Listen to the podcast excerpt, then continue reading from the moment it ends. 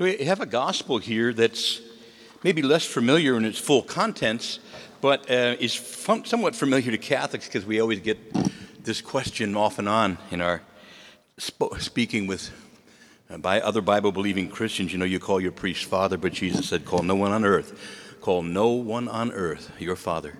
He also says, call no one teacher, call no one master. So out with words like ju- judo master or webmaster or maestro, which is just another name for master, uh, out with teacher, uh, you know, out with tutor, you know, things like this, right? And apparently out with father. Now, but of course, you see, that's a deadpan, literal kind of approach to the scriptures that misses the point and sees the tree but misses the whole forest. And um, for example, if, if Jesus really meant to banish the word father, well, Paul, St. Paul never got the memo. St. Uh, St. Jude, who wrote the letter of Jude, never got the memo. Um, you know, St. Peter, uh, St. You know, St. James, none of them ever got the memo. There are over 200 references in the New Testament scriptures alone to the reference to an earthly male parent as being called a father. So it's not that the word is to be banished, or, but the point is that the title is to be understood as always subsumed under, under the Heavenly Father's fatherhood. No one is true father except the Father alone. And if anyone on this earth is a true father, he is under the Heavenly Father's fatherhood. He imitates the Heavenly Father. No one is a teacher except under God's teaching. If they violate God's teaching, they don't deserve the title teacher. If someone does not represent fatherhood like like, uh, like a father should. He does not deserve that title. That's the point. All right? So, all fatherhood has its origin and its model in the Heavenly Father. All teaching and all authority to teach has its origin in God. And anything contrary to what God teaches is not teaching, is not fatherhood, and so on. And that's the real point of a text like that. But I think the bigger picture here, like I said, the forest, is a question about something that we all deal with all the time, and that's the question of authority. What is authority and what is it for? And it's important because I would say every one of us in this church, because we dismiss the little as children, are both under authority, but in some sense we also have authority. So we certainly know we're under authority. We have government authorities, we have authorities at work, we have, you know, authorities in our families, and so on. Yes. But we also have authority. Many of you are, some of you are political leaders, some of you are, are, are lawmakers and uh, police officers and enforcers of the law. Some of you are lawyers. Some of you are involved in, at work as being supervisory positions. And many, if not most of you, are parents. So all of us are both under authority and we both have authority. And it's very easy in, in our world to just sort of shake our fist at the authorities above us and never look at the authority that we have and how we use it. So I'll give you just a personal example. I can come up with all quick kinds of things that the diocese should be doing that's right or better. The bishop should do this, the bishop shouldn't do that. But you know what? I don't run a perfect parish, y'all. Somebody say amen. I do not run a perfect parish, and everybody knows how to run this parish better than I do. But you see, the point is that, uh, you, you, know, we, we always are quick to, you know, to observe the defects of authorities above us, but we never look to our own authority. And that's why I want to keep this personal. Well, look at the bigger picture, but let's also remember this isn't just for that other guy. He should listen to this gospel. It's for all of us, because I would argue that I can hardly imagine as I look out in this group with all the kids going, that almost all of us don't also have some authority to some degree and in certain places. All right, enough said. Now, I want to just look at several quick teachings, but that I wouldn't want to spend the most time on the fourth thing. So, the first thing is just notice there's the tenure, tenure of lawful authority. The Lord does recognize that there must be headship and there must be authority in the human family. God Himself, you know, has established a certain hierarchy, commanding children, for example, to honor and reverence their parents, and by extent, all lawful authority. So, Jesus says this. He says, Now look, the scribes and the Pharisees, I know you don't like them. They're always troublemakers. But I know, but they do have authority. They've taken their seat on the chair of Moses. So observe all the things whatsoever they tell you.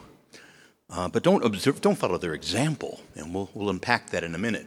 But before we before we go any further, let's just look at some other scriptures that teach that even if we don't like the people in authority on, over us, that there is nevertheless a need in any culture or family or structure or organization, some need for authority, and God Himself says we ought to recognize that.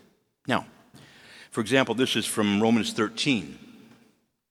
Paul writes, Let everyone be subject to governing authorities, for there is no authority except from God and those that exist have been instituted by God. And therefore, he who resists authorities resists what God has appointed, and those who resist will incur judgment. Now, again, are you familiar with the phrase other things being equal? In other words, holding other things, really strange or anomalous situations over here, as a general rule, not an absolute rule, but as a general rule, that we ought to obey governing authorities. We ought to obey just laws. We ought to pay just taxes. We ought to uh, listen to laws that are for our, so the way we organize ourselves and so on. We generally, as a general rule, not absolute, but general rule, we should follow these. Now, there, where are some exceptions? Well, if there's an unjust or, in, in fact, an, even an evil law that commands you to do something you know is against what God teaches, you ought to disobey that. But Paul is speaking here with a general norm, not an absolute norm. Do you follow me? Be careful. Because we tend to take scripture texts and just absolutize them. See, no exceptions. That's just not true. Even the early Christians had to sometimes say no to the emperor and get killed for it. they couldn't burn incense to some other god. Amen? So please keep this in mind when we talk about laws and authorities and so on. Now, as a general rule, then, submit yourself to them, obey them. But by the way, oh, well, he doesn't know the kind of leaders we have today. Well, guess who was the emperor when he wrote this? A guy named Nero.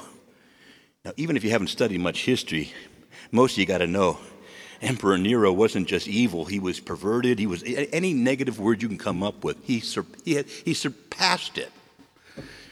Nero was a terrible man, okay? So don't, don't tell me you don't like this group or that group or this leader or that leader, so I'm not away with them. Uh, if only Paul knew what we would have. He, he knew in abundance what we would have or do, don't have, and he, it was far worse. And he still says it. All right, First Peter chapter 2. Submit yourself for the Lord's sake to every authority instituted among men. Titus 3 1. Remind the people to be subject to rulers and authorities, to be obedient, and to be ready to do whatever is good. Okay? So, in other words, we're not to be rabble rousers or rebels, or we're not to be out just causing trouble and refusing to obey just laws because God is my, my God. You know, he says good Christians are good citizens. They're not out trying to make trouble. They're trying to live their life and obey God, who has appointed to us that there are authorities in this world. Uh, just two run real quick here. You know, 1 Peter 2.17, honor all men, love the brotherhood, fear God, and honor the king. Or again, give to Caesar what is Caesar's, and to God what is God's. All right. So, this is just, I just want to establish this as a principle. There is such a thing as lawful governing authority in this world and also in the church. And we see that they are, other things being equal, to be obeyed. And uh, this is where we ought to generally find ourselves. There will be certain rare exceptions. That if, again, a law is passed that's evil, we can resist it, protest it. But generally, in our culture, our democracy, there are lawful ways of addressing grievances rather than just simply, you know, throwing a, a rebellion, okay, or revolution. But anyway, you get the point. Let's move on, though, from the Jesus recognizes that the scribes and the Pharisees are troublesome men, but for now, they have governing authority. Now, later, the Lord will change this when He commissions them, He ordains them priests and sends them out. But for now, this is what the Lord says that the scribes and the Pharisees have the chair of Moses. Do and observe what they tell you. Now, We see next there is the tyranny of arrogant authority. He says, Don't follow their example. They preach, but they don't practice. They tie up heavy burdens, hard to carry, and they lay them on other people's shoulders, but they don't lift a finger to move them. You know, we know in our culture, for example, some of our government officials pass laws for us, but they, they hold themselves exempt. Quite literally, in the law itself, they hold themselves exempt. See, this is the kind of stuff that irks us, you know, when we find out about it. See? Uh, don't do that, says the Lord. you know? If a law is good for God's people, for, for the people, then it's good for every one of God's people, right? All right. Now, don't follow their example. They tie up heavy burdens, they don't lift a finger to help, and so on. We all know that big government can get burdensome, and likewise in the church too, we can get very insensitive and heavy burdens, and these kinds of things weigh down God's people, you see. And so all of us have have to look then. Now let's let's get then to our own authority, those of us, all of us, who have some authority. Let me just ask you to ask some questions about how you and I exercise our authority. Number one, does the exercise of my authority make wings to lift people up, or is it a dead weight dragging them down? Just saying no all the time. Yeah, do what I say, the way I want it. So, am I a dead weight to people? Or do I use my authority to kind of su- supply them with their needs and their resources and lift them up? Yes, we all have to say no sometimes, but the general rule am I trying to really help people with the authority I have? Is a teacher really trying to help her students, or is she just getting her way? Or is a father or a mother, are they really trying to help children? Are they just venting their anger? Or are they giving them proper instruction and punishment at times? You see? What's, what am I doing and why am I doing it? If a pastor, is he just haranguing his people and yelling at them and getting stuff off his chest in the pulpit? Or does he love them and is he trying to really teach them, sometimes hard teachings, but also consoling, encouraging teachings? What, what do I do with my authority to teach? You heard the first reading. Malachi warned the priests of his day there are some of you who are not telling the people the truth. You're lying to them. I'm going to curse you with a curse, says the Lord. All right, so you see, God will not leave unrequited priests who misinstruct their people. Another question Does my authority help, does my authority help people or does it haunt them? Do you know what I mean? Oh no, here he or she comes, man. you know, when the cat's away, the mice will play. and again, there's some truth to that. Uh, but at the end of the day, you know, when, when the, if someone who has authority walks in the room and everybody's just haunted, or, you know, or am I really helpful to people? Okay. Does the authority I have carry up, carry others, or does, do I make them carry me? Get my needs met, do what I want, fulfill my ego needs and my will and my wishes. See, that's or so. I, do I do I help, if I have authority, do I help to carry others or do I make them carry me? Does my authority that I have bring joy to people or depression? Does my authority unite people around common goals or does it merely unite them in unproductive anger and fear of me? They're all looking for the next job. How would those under your authority answer that, these questions. Your children, your, co, your you know, at work if you're a supervisor, if you're a legislator or lawmaker or a judge or lawyer or what, a medical doctor, whatever. You see, what, uh, how do people see you and how you use your authority? So we see the tenure of lawful authority. There is lawful authority. The, the tyranny of arrogant authority. But now we also have to notice, and I'm just going to mention these in passing, because I think in our culture we're pretty good about seeing through this, but there are the trappings of self centered authority. So Jesus says, look at them, you know, they, their works are performed to be seen. They're all the visuals. They like titles of honor and seats of honor, and, you know. And uh, I think in our culture right now, where we are, we see through a lot of this. So I'm not going to spend a lot of time on that. But you know, you know, you know the type. You know, they want all the uh, titles and they want all the, you know, the perks and things like that. You see, but you see, I think I'm not going to spend time, and I'm going to move over that. But here we come then to this last point that I want to make. There are several points beneath it. The truth of Christian authority. The truth of Christian authority. Jesus says, look, don't be called teacher, rabbi. You have one teacher. Don't be called father, one father in heaven. I covered that. Don't be called master, but there's one master, the Christ. And the great, here comes the key, here's the money quote. The greatest among you must be your servant. And whoever exalts himself will be humbled, but whoever humbles himself will be exalted. So let's draw some teachings just from these lines. The first thing is I already mentioned at the beginning, so let me just mention it briefly now that there's only one authority, that's God, and He shares His authority with others. Um, so there's one authority, and so all authority is under the authority and headship of God. See, all authority is under the, te- the headship. Every one of us who has authority will one day answer to the real authority, God. I shared some of my authority with you. What did you do with it? Did you lord it over people? Did you make it hard for them? Or did you use it to help them and guide them and teach them? Same with our money and all of our other gifts, right? How did you use the money I gave you? The other talents I gave you? How did you use those things? Did you use them to bless others or to hurt and harm others? Or did you just use them selfishly for your own gain? All right. So all, that's the first principle of Christian authority, namely that all authority is under the headship and the authority of God. Number two, all, all fatherhood, all headship is submitted to the Father uh, and reflects His fatherhood. Okay, I've, I, am going to pass over that one now, but here we come to the, because I, I mentioned it earlier.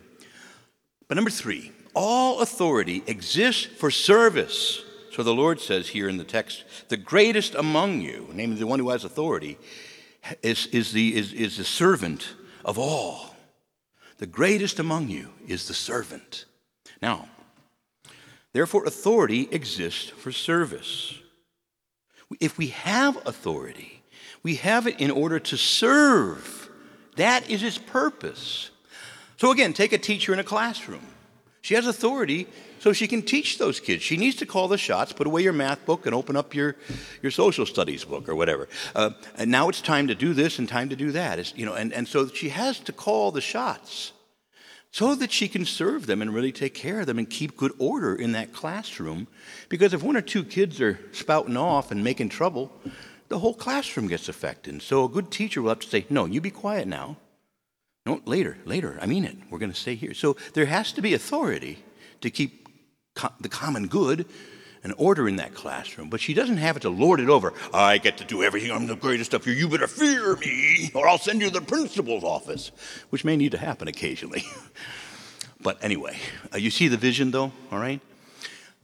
So again, so for any one of us who has authority, are we, does this authority exist so that we can serve those, help them who are under our authority to do well, to excel, to grow, to increase in their understanding and maybe one day take my place. Good authorities train authorities who come after them. See? Good leaders train new leaders. All right. Let me just read something that Jesus elaborates this principle. This is from Mark 10.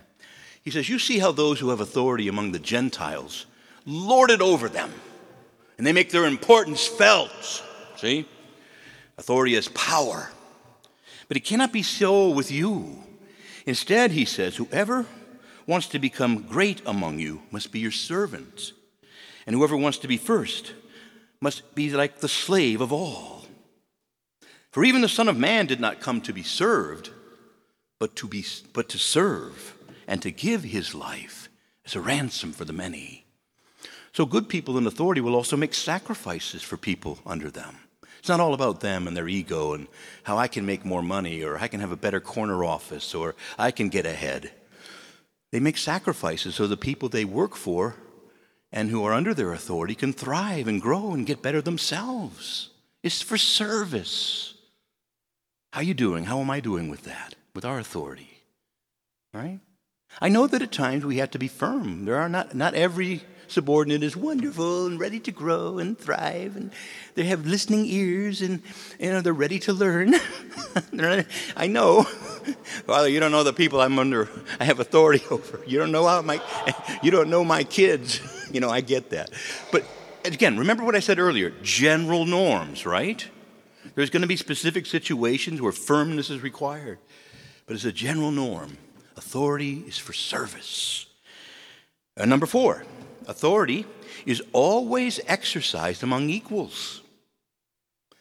If I have authority or you have authority, that doesn't make us better than the people under us. Before God, we're all equal. Now, I have some titles Monsignor. you want my full set of titles? The Very Reverend Monsignor Charles Evans Pope, um, M.A., M.D., M.Div., um, Dean. you know what my biggest title is, the best title I have, the most important title? Child of God. Same one you got, right? we all stand before God, whatever our role is vis a vis one another. Have you ever been in a situation where you were once the supervisor and then someone under you, I don't know, somehow got promoted and they were the supervisor? You know, it, it, it ought to really be that way, right? That we would be as willing to serve the people, you know, under us if they were in lawful authority over us, right? And so there's an equality. This isn't I'm I'm better than you because I have authority. I must be better than you. Or, or sometimes for unfit, some people, we, we often think that authority is about power. So those who have authority have it either because they have more power or more money or more influence. So that's the cynical thing. And sometimes it's because we think they're smarter than we are or they're older, you know, all right. But whatever, at the end of the day, that teacher in the classroom I've been talking about is just stands before the Father just like those little kids. In fact, we all look like little snot-nosed kids to God. I told you before, God does not call me Monsignor. He's what, what's that? What does that mean? There's one thing that there are several things God doesn't know, and one of them is what a lot of our human titles mean. I can't understand. What does that mean? We use these titles, but God doesn't. As you, you've heard me say, He calls me Carlito, little Charlie, little Charlie. Carlito. Okay, so authority is for service, is always under the headship of God. Authority will answer to God. Authority is exercised among equals.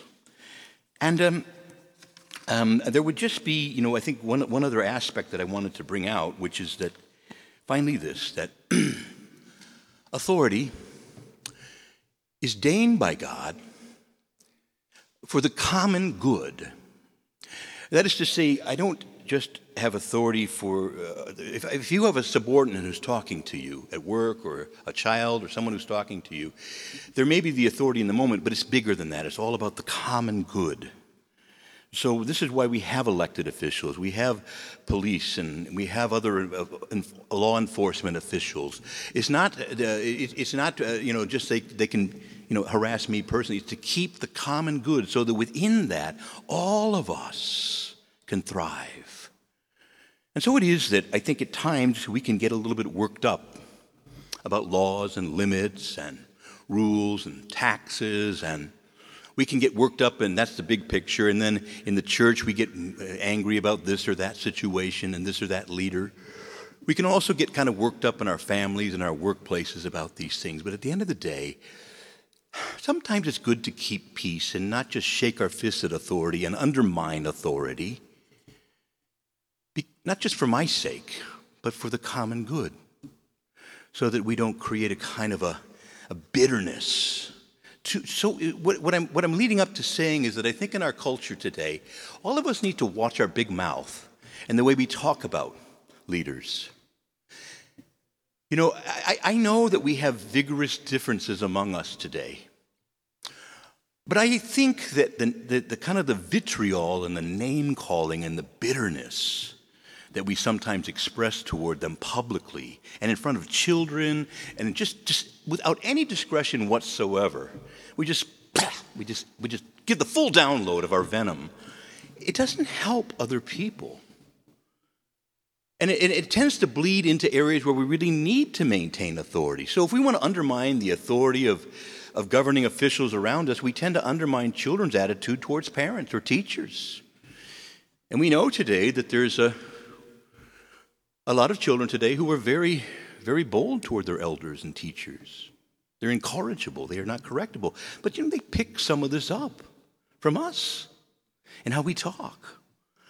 Now, look, we all have to vent. We have close friends, you know, but we just, I think, need to be a little more careful in our language, even just sometimes by using proper titles. Sometimes I'm, I'm so afraid, you know, we just call presidents, for example, with their last name. You know, it's president. It's, it's, it's our, you know, our, you know, we have a President Obama, President Trump, uh, to, to, use two different examples, um, is President Biden, not just Biden this. And, you know, there, there is a time for us to be more respectful, even in just simple ways. And then just to be careful we have legitimate, very serious differences with some, with some of our political leaders. I understand that. And there's a process called the political process. But the vitriol, that's not, that shouldn't be coming out of Christian mouths. Okay, we stick to the issue. We talk about our differences honestly. All the name calling and the venom and the hatred and the that has to go because it doesn't belong in a Christian mouth. Well, I'm sounding kind of preachy up here. I think we, but I, I can work on it too. All of us can. And by the way, in the church too, there's some real differences. And a lot of Catholics talk about bishops and the Pope and others, and we have serious differences in the church today. But sometimes the name calling gets in there too.